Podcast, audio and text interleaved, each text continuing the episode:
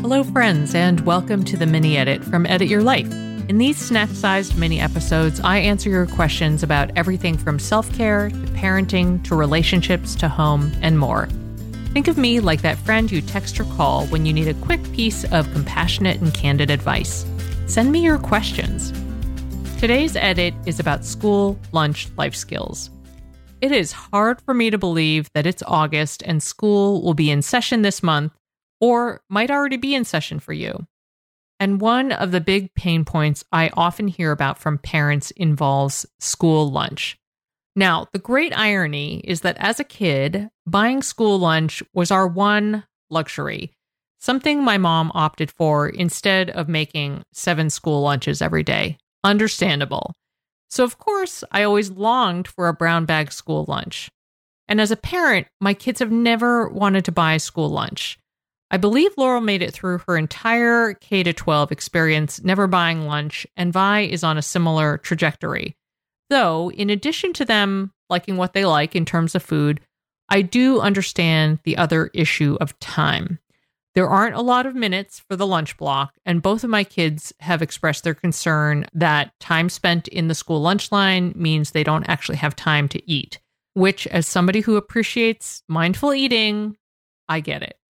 I also wanted to call out a few relevant episodes that you might want to consider after listening to this. One is How to Teach Kids Life Skills. This was an episode from 2018 anchored around a 100 life skills you can teach your kids in five minutes or less graphic that Asha and I created that actually went kind of viral on the internet. Another is an episode on how to get kids to do chores. This was actually from 2016 and is an original conversation with me and Asha. And one thing that has always stuck with me from the early days of recording with Asha was her framing of the choice C kid. So that means a kid who doesn't want to choose choice A or B.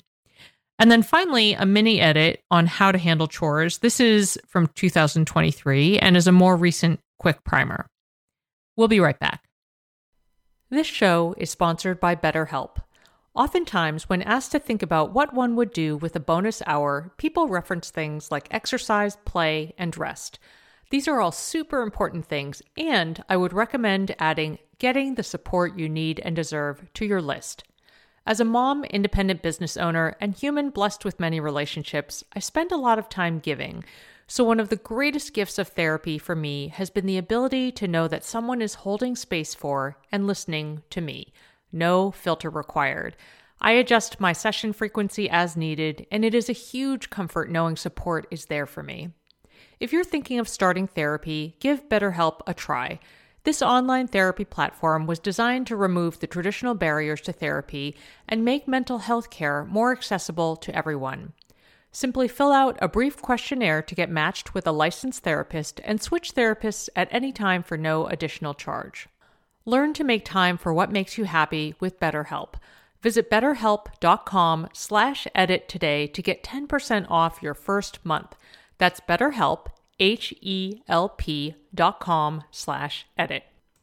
Did you know that hyaluronic acid naturally occurs in our skin but decreases gradually as we age? leading to thinner, drier skin. If you're looking for support hydrating your skin from the inside out, check out one of the tools in my hydration arsenal, Rituals Hyacera. Clinically proven to reduce wrinkles and fine lines and increase skin smoothness in 90 days, I take Hyacera every morning with my first glass of water, and like all of the Ritual products I have tried, the capsule actually smells good. Rituals products are tested and validated by a third party for allergens, microbes, and heavy metals. They also engage in industry leading sustainability standards and are a female founded B Corp, which means they hold themselves accountable to not just their company's financial health, but also the health of people and our planet. Want to join me in hydrating from the inside out? Start Hyacera to help minimize wrinkles without compromising on clean science. Hyacera from Ritual is a clinically proven skin supplement you can actually trust. Get 25% off your first month for a limited time at ritual.com slash edit. Start Ritual or add Hyacera to your subscription today. That's ritual.com slash edit for 25% off. Let's get to school lunch life skills. My first tip is to show your kids options. Part of what gets onerous about lunch is school lunch ruts. So show your kids options. I'll include in the show notes a graphic I made years ago, including 110 easy and healthy school lunch ideas. Have your kids circle their favorites and tack it on the fridge for easy reference.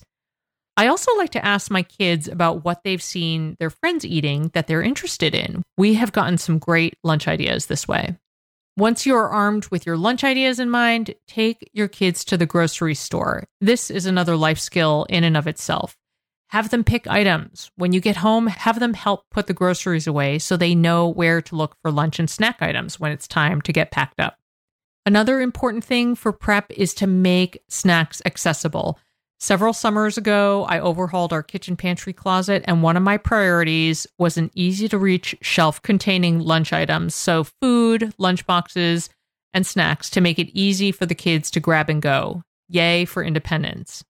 Preparation is everything, so I recommend developing a prep routine. And when it comes to avoiding school year morning chaos, I find it's crucial to do as much school prep the night before.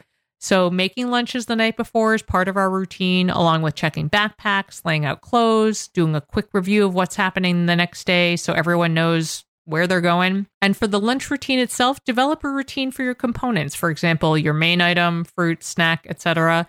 You can, of course, deviate from that, but having a general system for what elements go where is really, really helpful so that kids can help execute the pieces. I also recommend initiating an end of day routine. So, one routine that we worked on early with both our kids was the end of day when they got home from school.